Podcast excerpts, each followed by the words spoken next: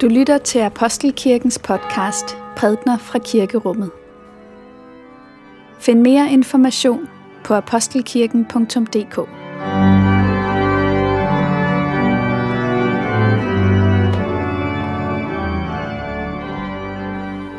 Godmorgen.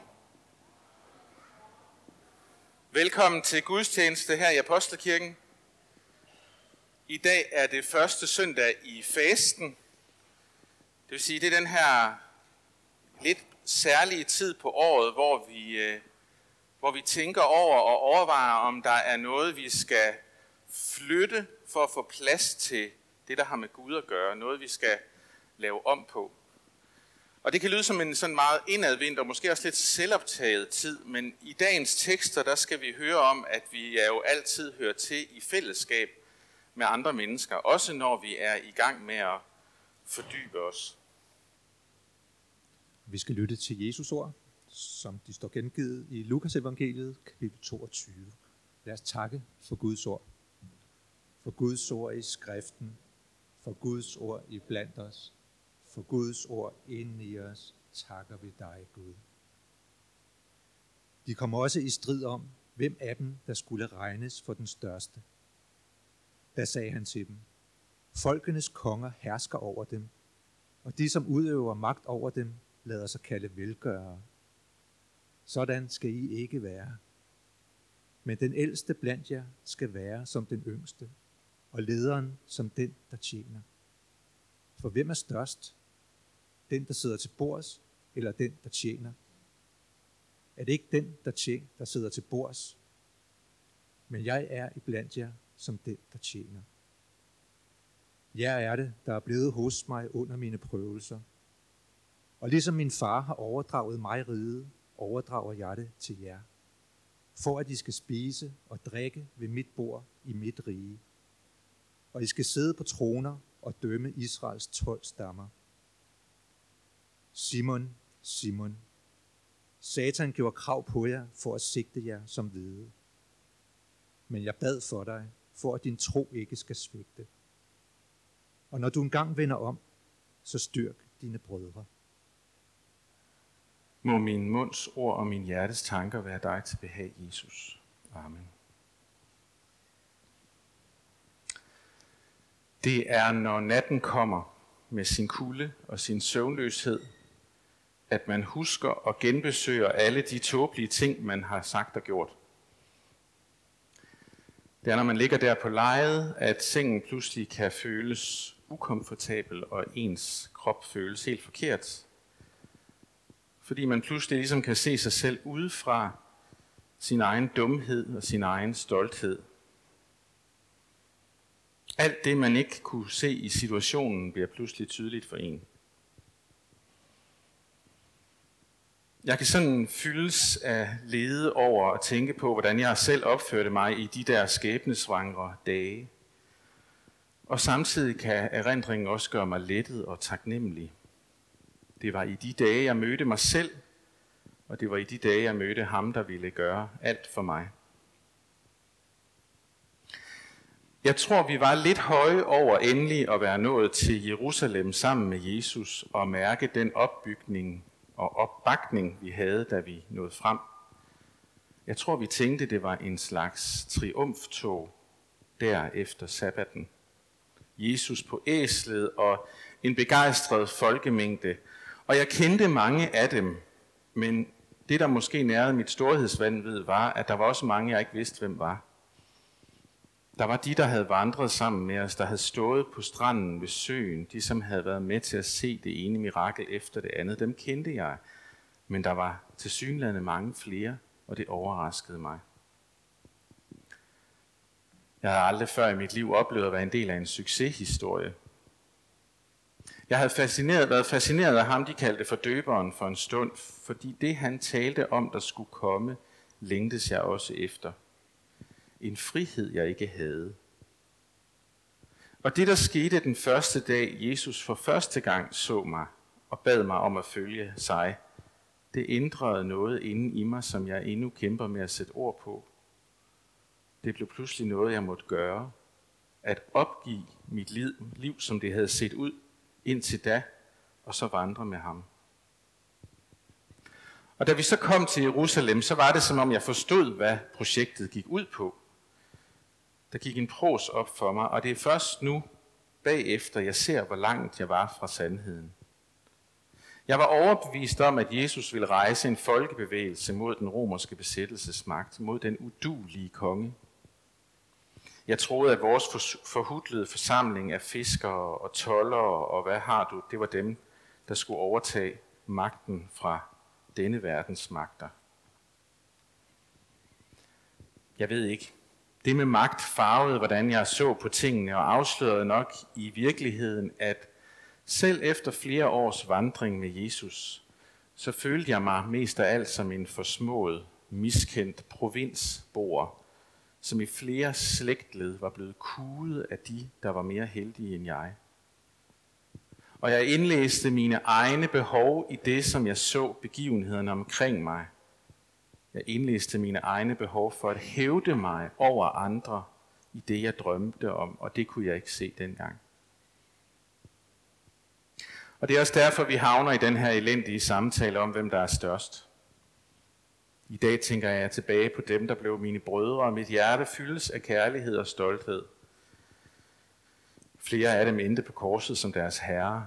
Jakob, Matthæus, Bartholomeus. De var alle mine brødre, men den aften var de mine konkurrenter. Hvor kan ens blik dog bedrage, når man i en bror ser en rival? Vi forstod ikke helt, hvad der var på færre den aften. Vi havde sat os rundt om bordet, vi havde spist, vi havde drukket vin. Og den aften tror jeg, jeg tænkte, at der var en løftestemning, men når jeg tænker tilbage på det nu, så kan jeg godt se, at der var noget andet på spil. Det er utroligt, hvordan din erindring kan snyde dig, og hvordan den kan forandre sig, når du skifter synsvinklen fra dig selv til en anden. Den aften tror jeg ikke, vi forstod, at kort efter måltidet, så vil Jesus gå til Gethsemane og tage et par stykker af os med. Og tænk sig, at han vidste alt det om stakkels Judas. Judas, som altid var spændt ud mellem ønsket om indflydelse og så de her uendelige økonomiske bekymringer. Jeg havde ofte tænkt, at jeg var bedre end ham. Den aften og den nat, der måtte jeg lære, at han og jeg lignede hinanden mere, end jeg turde stå ved. Jeg hørte godt det, Jesus havde sagt om at være tjener. Han havde vasket mine fødder, hvilket både havde været meget fint og meget underligt. Men jeg havde ikke forstået, at alt det, han havde gjort, og alt det, han gjorde, var i tjeneste for andre mennesker, og at jeg skulle gøre det samme. Hvis du havde spurgt mig, så ville jeg nok sige, at jeg elskede Jesus, og at jeg gerne ville følge ham. Men jeg ville nok helst følge ham, når han blev tiljublet, og når Guds magt viste sig gennem hans helbredelser og hans dybe ord. Jeg så ikke, at der i enhver kærlighedsgerning fra hans side lå et afkald, en vende sig bort fra det, han kom fra, for at kunne stå der i mødet med et andet menneske. At det skulle koste ham livet var for mig en ulidelig tanke, selvom han havde hintet til det adskillige gange. Og at jeg selv var dødelig og skulle lide i tjenesten for ham var fuldstændig uden for min horisont. Jeg var jo på det vindende hold. Når jeg så på de andre i flokken, så jeg ikke mig selv.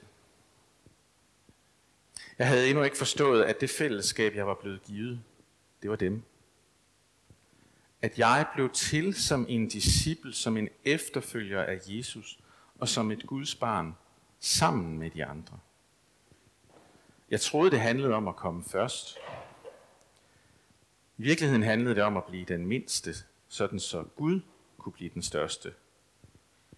Det handlede hverken om mig eller os. Det handlede om Jesus. Og fordi det handlede Jesus om Jesus, så handlede det også om os.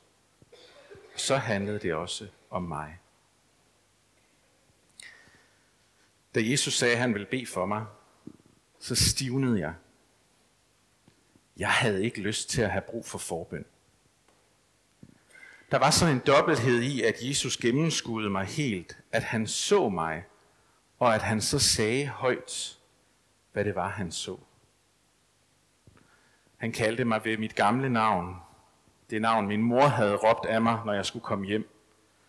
Og i det øjeblik følte jeg mig lille. Nej, jeg følte mig ydmyget, eller måske rettere afsløret. I det øjeblik vil jeg have ønsket, at Jesus ikke var sådan en, for hvem oprigtigheden og ærligheden var vigtig. I det øjeblik vil jeg have ønsket, at han ikke havde set mig for hvem jeg var, men at han så mig for den, jeg ville ønske, jeg kunne være. Han kaldte mig ved det navn, jeg forbandt med mit gamle selv. Og han afslørede, at jeg vil altid være en mand, der vil have brug for at blive gennemskuet. At først der, hvor jeg bliver set, der kan jeg være mig selv med alle mine mærkelige og selviske tilbøjeligheder. Når han så mine fejltrin, så så jeg dem også selv. Og når jeg så dem, så så jeg ham. Der er noget ved den nøgenhed, man kan have over for Jesus, som havde truffet mig før, og jeg tror på en måde, jeg var kommet til at holde af den. Når han og jeg bare talte sammen, så var det en velsignelse. Og for ingen andre, hverken før eller siden, så mig for alt det, jeg var som han. Og ingen ønskede at være sammen med mig, som han gjorde. Men foran de andre, foran deres blik, så blev ærligheden klam og ubehagelig. For nu kunne de også se det, som Jesus så. Jeg kunne jo ikke være den største, når jeg var sådan en, der havde brug for, at Jesus bad for mig. Men det var ikke hans ord, der gjorde mig lille. Det var det, at hans ord afslørede, at jeg var så lille, at jeg havde behov for og var interesseret i at være den største. Jeg undrer mig sådan over, at når jeg nu er den lille over for Jesus, hvorfor tør jeg så ikke være det over for min bror? Og hvorfor er det mig, der skal arve riget? Hvad skal jeg bruge det til, når jeg dårligt kan håndtere mig selv? Den forundring sidder fortsat i mig her langt senere. Aften blev til nat. Natten blev til morgen. Den nat så han mig. Den nat gik han villigt ind i bødlernes hænder for mig. Lov og tak og evig ære være dig, var Gud, Far, Søn og Helligånd. Du som var, er og bliver en sand treenig Gud, højlovet fra første begyndelse, nu og i al evighed. Amen.